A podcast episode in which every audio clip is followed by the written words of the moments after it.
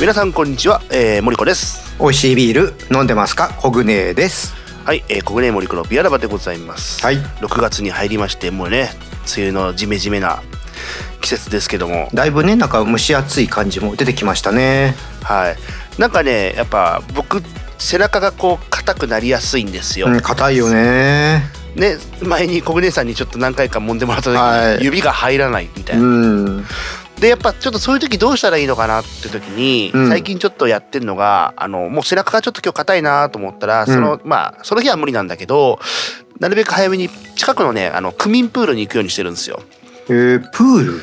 そうそうで僕ねあの実は小学校1年まあ年長さんから中2までずっと水泳やってたっていうのもあってあそうなのそうそう結構お水の中が好きなんですよ。おーで割と今思うとあプールに行ってる時って結構リラックスできるなとかこうなんかぼーっとできるなうとか。ーんあってでお水に浸かってるだけでもだいぶなんか気持ちがこう和らいだりとかっていうのがあるんですね。はいっていうのもまあだからそういうちょっと心身的なリラックスとか、うんそういうのもちょっと兼ねてプール行くんですけど、まはいあ、ただプール行ってあ最近のプールってほら歩くコースと泳ぐコースうとかあるんですよ。ん分かれますあのよね健康でねこうぐるぐる歩く人とか、はいあとはその途中で止まっちゃうような泳ぎの練習をしてる人とうか、んうんじゃなくてあとはもう1コースは、ま、もう丸々立たないでくださいみたいなコースとかうんうんあるんですけど、はいでまあ僕はまあ泳げるんだけど、うんあんま別にじゃあガシガシ泳ぎたいかみたいな感じでも別になくて、うんさっき言ったようにこう心身のリラックスも兼ねてるから、うんこうちょっと海にただお水の中でこうぼーっとしたいだけなんですよう。んうんでそういう時どうしてるかっていうと大体毛伸びうん毛伸びってわかりますよね。うなんん、かただあそのまのま壁蹴蹴っっててこうずーっと伸ばしそうそう伸びてるやつねそうただそれってほらあの壁から蹴ったらさビヨーンだけど、はい途中で毛伸びって言ったらただもう浮いてるだけになっちゃうじゃん。まああんま推進進力ないからねそうだからその時にあるのが僕イルカ泳ぎって勝手に呼んでんだけイどルカ泳ぎこうね手を前に揃えて、はいこうイルカがこう水面に出てきたらこう頭からこうピョンって残って入ってくるじゃないこうやって、あダイブする形ねダイブですねうんうんうんうんうんあのイルカがよく水面からピョコンって出てはいくるんってって中に入ってくるじゃないですか、うまんあそれがもっと大きくなるとあの曲芸のさビヨーンってととでっかく飛ぶようなやつなんだけどシャチみたいな感じだねそうそうそうそうそれをくるんってやって、はいで下でこう逆に今度こう反って上がってくるみたいなうん S 字を描くんですよこううんこうこう S 字を描くっていうほうやつほうほうほうほうあの足で蹴ってねうんそれを大体ね4回から5回すると大体25メートル泳げるんですよそんなもんで行くのへうん、なんかね結構行くのえまあもちろん一回一回足をつくんだけど、うんで別に連続でやる時もあれば一回一回こうちょっと立ち止まったりとか、うん要は泳ぐことが目的じゃなくてこう水でこうなんつうの体をこうさうんあのリラックスさせたりあとはそういう動きをすることでこう結構普段動かしてないこう可動域っていうんですかうんうんうんうんそうでちょっと背中とかこう肩甲骨の動かし方をちょっと意識しながらやると、うん結構ね僕はちょっと分かんないんだけどやっぱり帰ってきてプールから帰ってきて嫁さんに背中触ってもらうと柔らかいって言われるんですよう、んうんうんうんうん、で、まあ、まだねちょっと背中はまだ今日行ってきて痛いんだけど、うん明日とかになったらちょっと良くなるかなと思って、うんはいなんかねちょっとまあもちろんビールとか飲んだりこうぼーっとする時も結構好きなんだけど、うん意外と体を動かすというと僕ねお水がね結構良くてっていうことではいまああの皆さんもねこれから夏になってプールがねあのいい時期になりますのでぜひぜひお近くの市民プール区民プールに 行ってみてはいかがでしょうかという、えー最近の森子の、えーストレス解消のお話でございました。まあねストレスね適度に発散して、ねそうです溜ねめすぎないようにしないとね、まあ、そこかそらうですね病気に、ね、なることもありますからはい、はいあのなので今度国姉さんに背中を揉んでもらう時はプールに行って翌日とかにしますのでああちょっと見せてください、もうぜひぜひはい指ガリガリに入れていただいて、うんあのちょっとよろしくお願いします。はいはい。さあさあ今日どんな話をしましょうかってことですけども、あちょっとね小そう今回ね気になる話題がありまして林さんうんうん。あのーまあちょっとあの今キャンペーンみたいのをやっていてはいはいはい。アサヒビールさんがねうん。復活総選挙っていうのをやってるんですよ。おー。はいはいはいはいでこれで、あのー6月の15日の木曜日10時までのちょっとキャンペーンなんだけどまだちょっと1週間ぐらいあるんでもうちょっとだね。取り上はいげはいてみたいなと思って、今日はちょっとねこの話うんをできたらなと思ってなまるす。ほどなるほどわかりましたじゃあっていうことは復活ビールってことはこれまでの限定ビール的なやつがたくさん出てくるってことなのかなそうおおじゃあちょっと楽しみですねそれはねちょっとこれをね見ながらはいはいはいはい話をできたらなと思うのでよろしくお願いします。はいそれでは、えー、小舟森子のビアラバスタートですスタートです。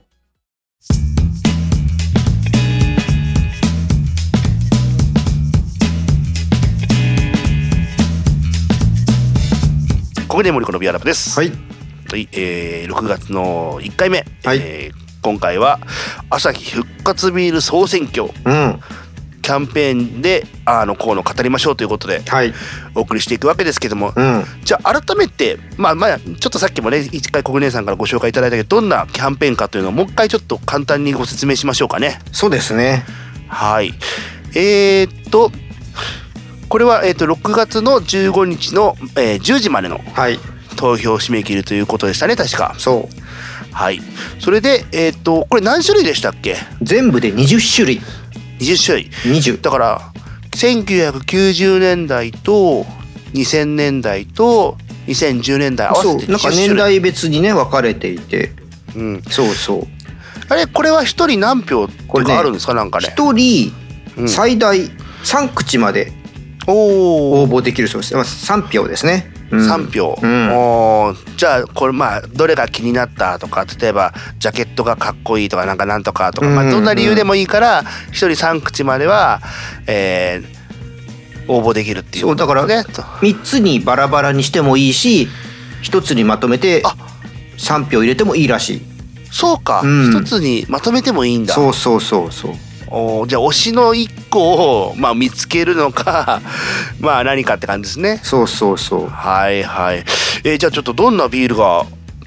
ねエントリーしてるのかちょっと見ていきましょうよはいキャンペーンサイトを見ながらちょっとお話ししていきたいんですけどもまずはちょっとざっとじゃあどんなビールがあるかざーっと言いましょうかじゃうあね、んはいじゃあまず90年代が3つ、はいえーホロニガうんワイルドビートうんアサヒオリジナルエールはいうん なかなかこうバラエティに富んでますねあでもこの時代って、うちら未成年じゃないですかあそうねそうねそうねだから正直全然知らない知らないねでまあ2000年になってやっとまあお酒がねあの飲める時代になってくるわけですけど我々としてははいはい、えーここにですねエントリーしてるのが結構この年はねおこの前年代は多くて、えーそうです全部で8種類ですね8種類、うんはい、ちょっとざっと言いますねスーパーモルト、うんみのり三昧うん酵母ナンバー111、うんなんかすごいねあのコードネームみたいなね ねでもう一つ酵母ナンバーうん920920なのか920なのかねうんで次プライムタイム、うんうん、あと北の職人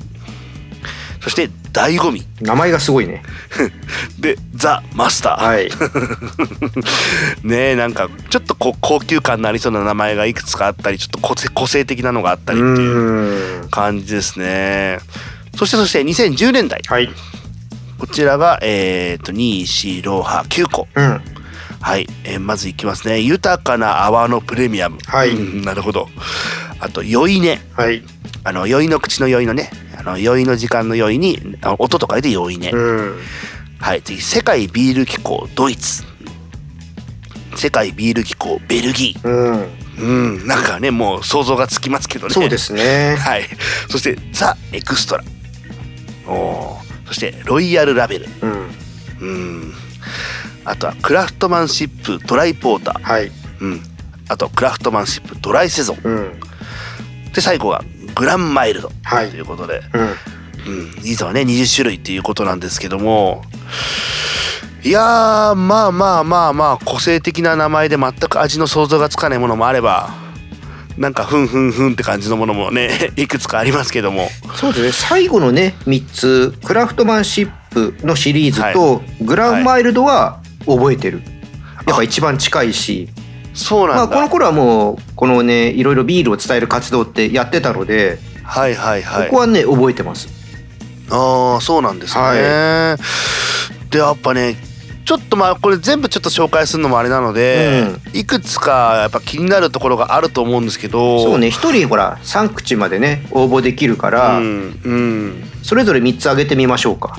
ああ、いいですね。うん。じゃあまずどうぞどうぞ小舟さんから。僕僕ねあのーやっぱり知らないビールはいはい飲んでみたいじゃないですかうんそうだよでね特にやっぱり1990年代って全くお酒に興味がなかった時、まあ確かにねこの時のビールはちょっとやっぱ飲んでみたいなと思って、うんうんうんこれ味というよりもこれパッケージが気になったあでもそういうのも OK なんですよね、缶のデザインが気になったでね応募するのもいいと思いまだからすまず1個目はねワイルドビートおーこれかっこいいじゃないですかこれねぜひ皆さんもねちょっとねホームページとかで見てほしいんですけど、なんなのかなこのビールというよりはなんかこうウイスキーというかすなんかそういうちょっとなんあかの今だと洋ハ酒イのよボうなーねル感でありそうなデザインですよねあそうそうそう、あのうん真っ黒真っ黒なのかなこれいやちょっと緑っぽいよねほんのり緑かうこれ、んあそうだねほんのり緑色のちょっとまあダークな色に、これはわしのマークかな鷹のマークかなねあの鳥のそうですよねイラストが描かれてて、はいそこの下に「ワイルドビート」って英語そうそうそうそう英語でねでなんかもどうんなビールかっていうとはい引き締まった力強さと飲み応え深い味わいを実現するためにビターホップとアロマホップのブレンドや醸造工程に工夫を凝らしたビールということですなるほどうん、なるほどねいやでもちょっとやっぱり色とか気になりますね中のね、うん歴史の色とかがすごく気になるというかそうこれが1個目かなあーいや目の付けどころいいと思いますよそうですかはいで2個目が、ね、はいうんちょっと商品名としてはあんまりかっこよくないかなとちょっと思ってしまったんだけど、うん、ちょっと気になってしまった醍醐味おほほほほほ なるほど確かにあの名前からするとドストレートだよねなんかねあのーこれ2007年発売らしいんですけどもはいはいはい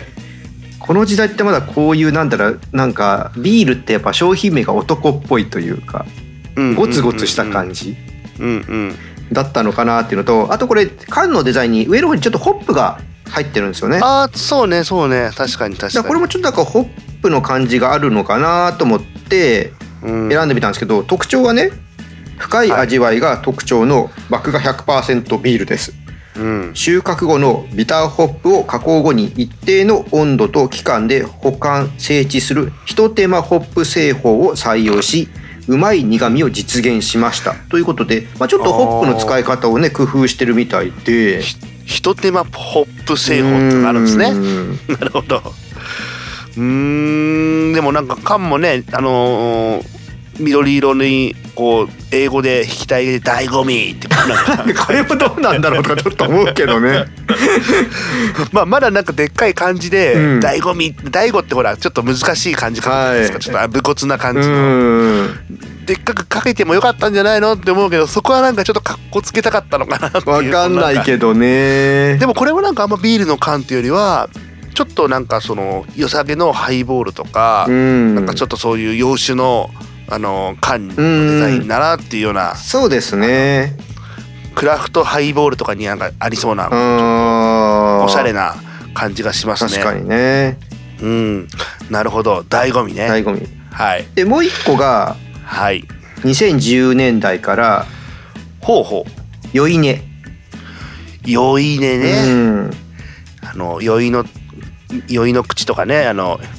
酔い言にい音ますけとど書いねてうん酔いねと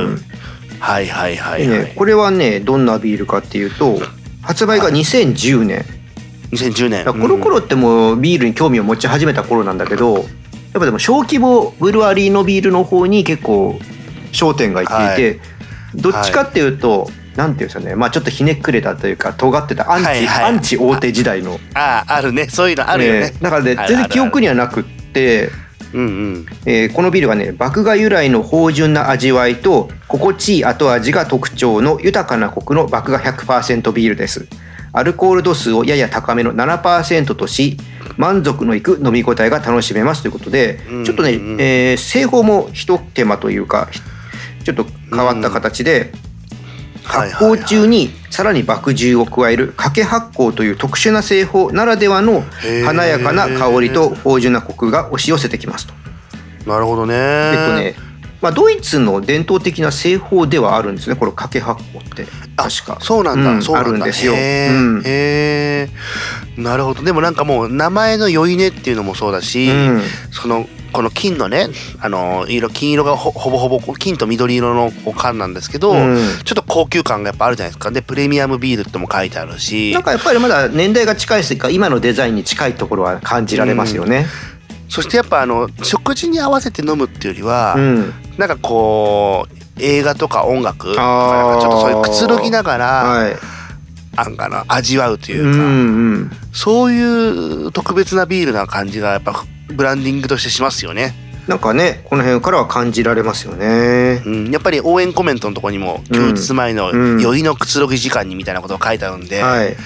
ぱ食事に合わせるっていうのはちょっとその後のちょっとこうまったりとした時間にうんじっくり味わってほしいみたいなだから多分7%っていうのもそういうことなのかなって気が、あそうなんでしょうねきっと。うんうんするというかこうゆっくり飲むというかねこう楽しみながらうん。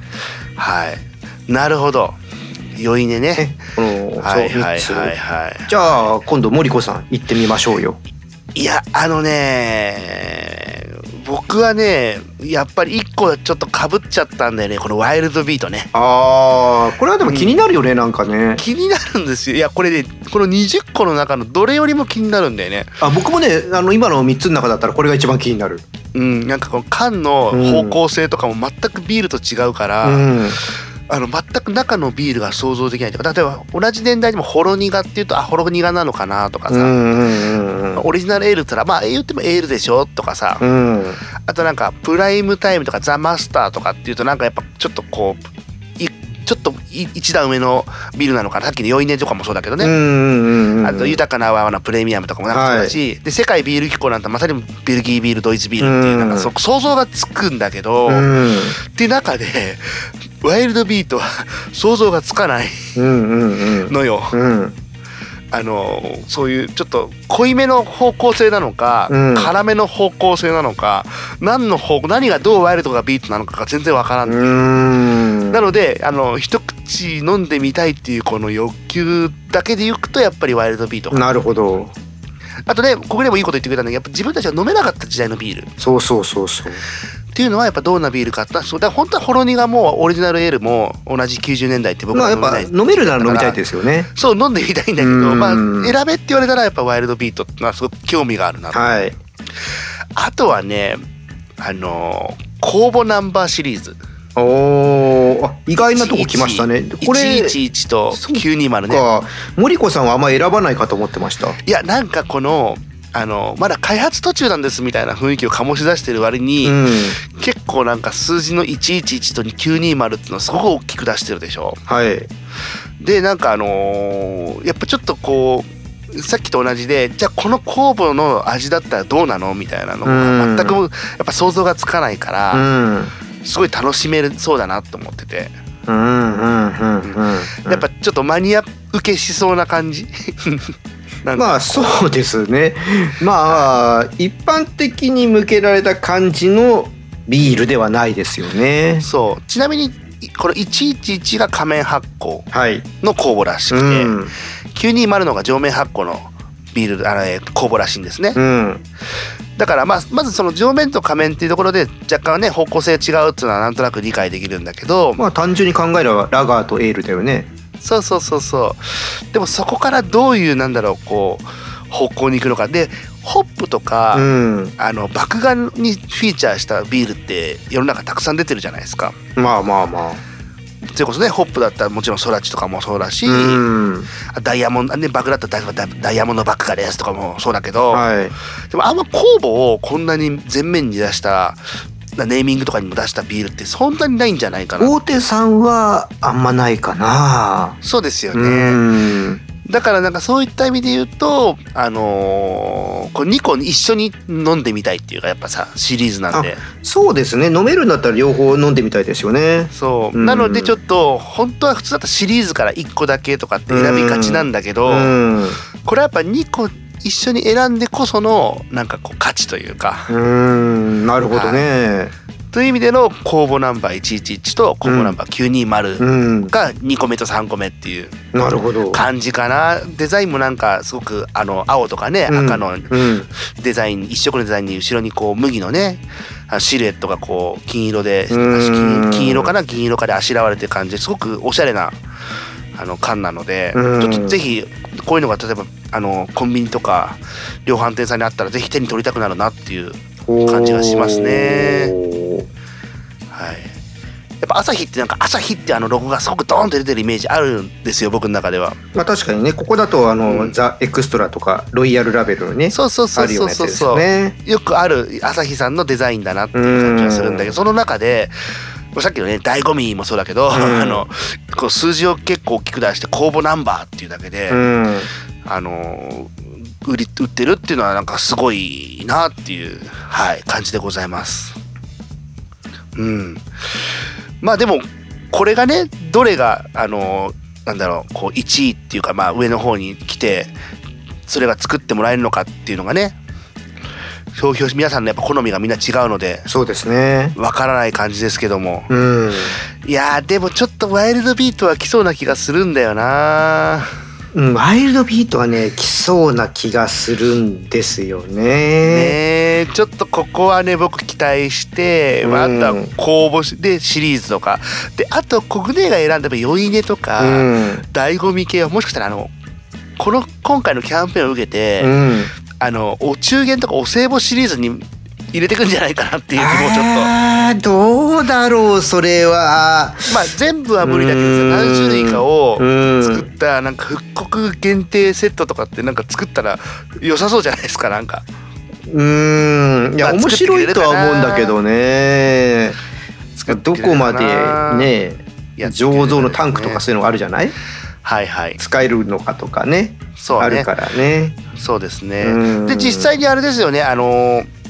もしかしたらこの中のいくつかがその復活す復活っていうかまあ復刻販売されるかもしれないっていうそうですねことですよね何種類かっていうのはちょっとわからないんですけどもはいはいはい、うん何でしたっけえっと朝日ハッピープロジェクトのかなは確い、か、はい、そうそちらの方で販売されるみたいですねだね多分ネットで販売、ネット販売ですすねうんうっんてことはちょっとねこれは興味をあの持ちながら、うんちょっといね結果をあのーしっかり見届けて、うんそこで上がってきた1位のビールをぜひちょっとねまたビアラバで紹介できればと思いますけどねねちょっと買って飲んでみたいですよねだからは何種類かって書いてあったからいうんきっとこの販売の時もこの総選挙で選ばれたビールセットみたいな形で売られるんじゃないかとちょっと勝手に予想そうはねしているんですけどもそうねそうすればそのいやいやいねや何種類かは同時に飲めるのかなって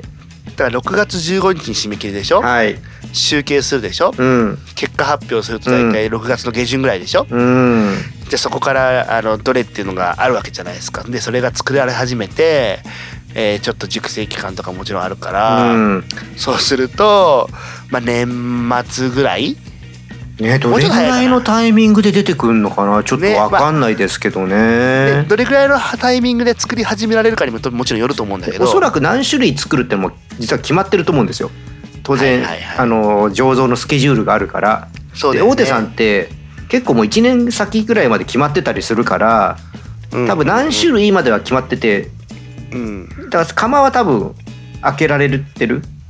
あああとは若干多分そのものによって仕込みとかの違いの時間は出てくると思あうけどそれはねあるでしょうけどね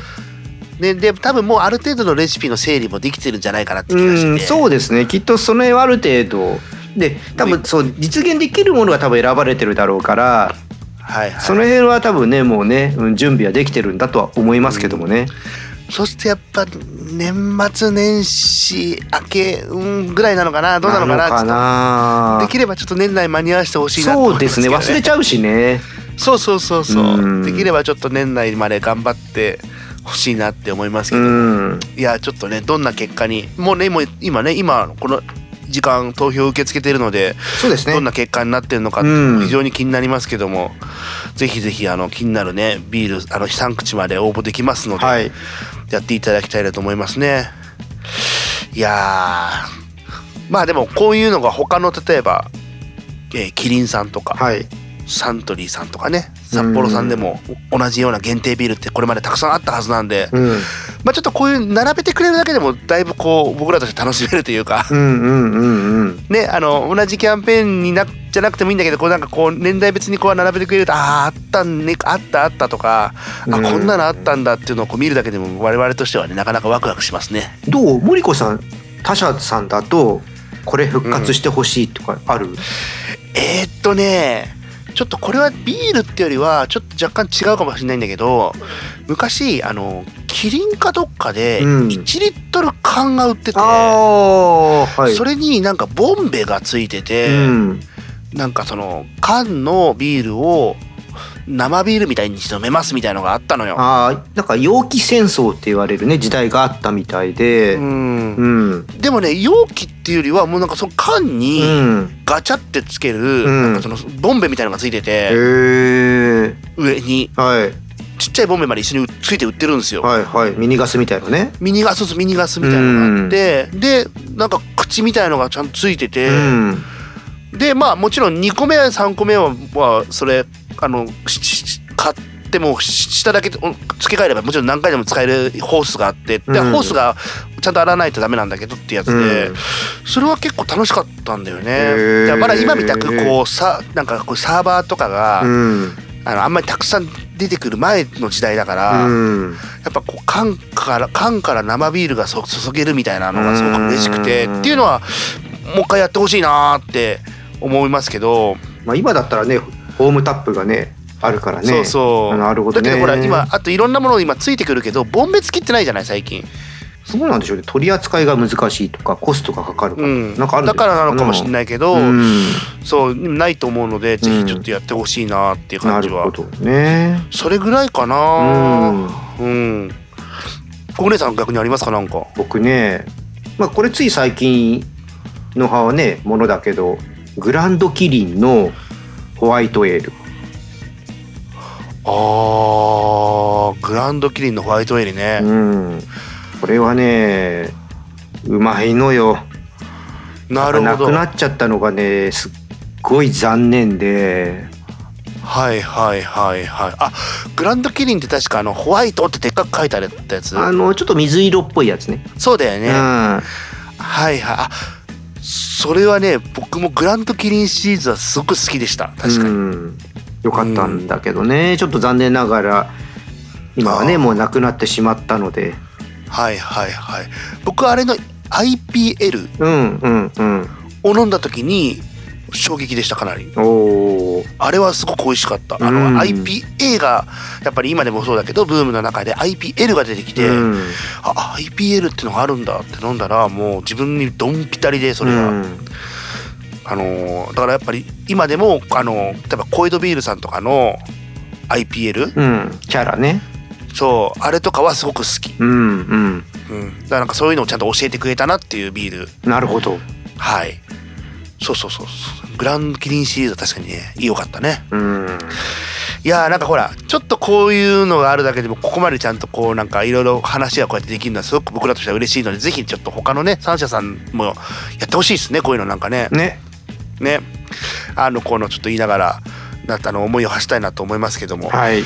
まあまあじゃああの繰り返しになっちゃいますが、えー6月の15日のうん10時までうんお一人様3口まで、えー全ね20種類90年代から2010年代までの全20種類で投票ができますのでぜひぜひまだねちょっともうちょっとお時間あるので興味がある方はねぜひ朝日ビールあ朝日復活ビール総選挙みたいな形で検索するとホームページ出てきますのでそこからぜひエントリーしてほしいですねねはいはいはいでは小暮さん最後にいつものあれをお願いしますあらなんか最近素直だねもちろんですじゃあ森子さんが日本ビール検定1級合格に向けての、はいえー問題のお時間ですね最近はまあこう不意打ちされる前に先に言ってしまおうさああーいいですねちゃんとね準備ができててということそうで気があの抜い抜いてるはい状態だとちょっとドキッとするっていうなるほどあの動揺しちゃうので、はいちゃんと心構えてるっていうじゃあはいすい行きまましょせんはいお願いしますう問題ビアカクテルブラックベルベットの作り方を次の選択肢より選んでください おおおっとっとっと1黒ビール1ジンジャーエール1うんうん2黒ビール1スパークリングワイン白1。3、黒ビール1。コーヒーリキュール1。うん。 4、黒ビール1。トマトジュース1。さおあ、ーこの4つの中から選んでください。僕てっきりあのこの1対1とかの割合の問題になるかと思ってちょっとドキドキしましたけどちゃんと種類が分かれてよかった、 よかったよかった、はいえっとねこれはねちょっと自信があるよお、って言って外れたら笑うけどねまあ、いつも笑われてるからいいじゃないですか。 OK じゃあもうズバッと今日ははい。 2番2番、黒ビール1、スパークリングワイン白1。はいよ正解ーら来たよさすが。なんで覚えてるかうん教えましょうか、はい。またお酒をお酒で割って不純なもう困ったんですよね ああ、なるほどね。お酒をお酒で割るなんてもうんう本当の酒好きめーって思ったんですよなるほど、なるほど。はい、それが ブラックベルベットのこう記憶というかあーあー、あだから同じようにあの例えばあのカシスーを、はい。えーワインで割るとキールっていうお酒ああ、そうですね。あれもお酒をお酒で割るなんてって言いながら僕はよく飲んでましたう、んうんうん。はい、なんかもったいないみたいなねああ、ああ、なるほ どね。ちなみに、はい飲んだことありますかこのブラックベルいや僕ないので、うんちょっと今度やってみたいなと思いますね。ちょっとどんな感じなんですかまあでも黒だから、まあ色合い的にはやっぱ黒は強いんでしょうけどもね。ただ黒もどういう黒ビールを選ぶかでああ、そうですね。もちろんやっそぱうりですね。雰囲気が変わってくると思うんうで、あの例えば、うん、あの朝日のドライブラックとかあのマルエフの黒とかだと割とさっぱりしめなんですけどなんか一番搾りとかあっち系の黒ビールだと結構重たい系なんでそうするとねちょっとどんな味わいになるのかなただまあスパークリングワインが割とね辛口でさっぱりしてるものだったら合うかなって気あがあ、しそうまか。すけどそれもあるもんね。甘口とかね。そうそうそうそうだから多分スパークリングをちょっと甘くないです辛口にして、うん。ちょっと黒ビールを重めのやつにしてあげるといいかなとか、うんうんうん。あとは分かんないかクリ黒みたいなちょっとこう特徴的な黒ビールとかで割ってみても美味しいかもしれないよね面白いですね。ねブラックベルベット選手権みたいなね、はいはいはい あはのまたそれはそれでただもうそ味比べてみたらもう大変なことになりそうですけどい。まあ、ねポッドキャストには向かない企画ですけどもね。あのね喋り始めと喋り終わりが全然違うってんいう、色見せらんないしね。 色見せなら本当だよね、うん。色見せられないしねじゃあちょっとこれはあのぜひあの YouTube チャンネルの方々の方に あの提案してみましょうか。はい。はい、というわけでというわけで、えーこんな感じでお送りしましたけど国根さんもしもしはい。この録音何回目ですか実はね、これね、2回目なんですよ。 あのー実はね、この収録の前日に撮ってたんだけど、なぜかね、僕の音源がはいちゃんと取れてなくって、そうですねあそうちゃんと言いますけども、えー、と一応ここ最近実は私と国根はあの直接会ったところで撮ってなくてそうこれ今リモートで収録してるんですけども、ズームでつないでうんそれぞれで録音した音声をうん私の方でガッチャンコするっていううこんう作業をしてるのでいつもはズームでこう喋っててそれぞれで録音してて後でコグネさんに「じゃあ送ってね」って言ったらコグネだけの声のやつが送られてくるってはい感じなんですけど、 昨日ね、そう、あのーなぜかね、こうい今で6月って金曜日が5回あるんで、3本撮ったんですよね。はい撮りましたね。だから3本のうち実は2本目と3本目はちゃんと取れてたんですよはい、なぜか1本目がね取れてなくそてうちゃんとねこそうう今そう撮ってる時波形見ながらこう喋ってるんだけどそうだね取れてたんだけどなんかねは送ろうとしたらなくなっててそれがねはい、なので、えー今日ももしかしたら録音が終わった瞬間に消えるかもしれないっていうことで今日は一応保険でそう二重でね Zoom を録音はしてるんだけどね回してるので、あはいのもう取り直すことは絶対やんないんですけど大丈夫でしょうねはい、い、やなので僕あのビアケンクイズ同じ問題来たら面白いなと思ってたらあやっぱりやっぱり変えてきたわ と思ってていうかね問題覚えてない昨日あもうそっかそっかそっかそっかはいなのであのこの朝日の復活ビール総選挙のお話はえ2回させはていいた2だき回まさしたのせで、ていただきましたはいただねあの正直言うと1回目の時よりもよりこうコンパクトに、はいあの内容がしっかりこうまとまってるので そうで すね。あはのい2回目の今回の方があの良かったということであのはい結果オーライということで、はい。あの収めさせていただきますご迷惑をおかけいたしました。はいあのなので、えーこの収録のタイミングの翌日のお昼に公開ですので、はい。私これから、えー編集に入らせていただあきますりがとうございます。はい、というわけで、えーまたね今度2週間後の6月の、えー第4週にすで、えー既にもう録音済みの、えー素材 で今度お送りしますのではいしばらくこのネタ使えるな初めてのよし頑経張っ験ですね。そうですねうんはいということでそちらもねぜひお楽しみにしてください、はいということで「小暮モニコのビアラバ」お送りしたのはモニコと小暮でした。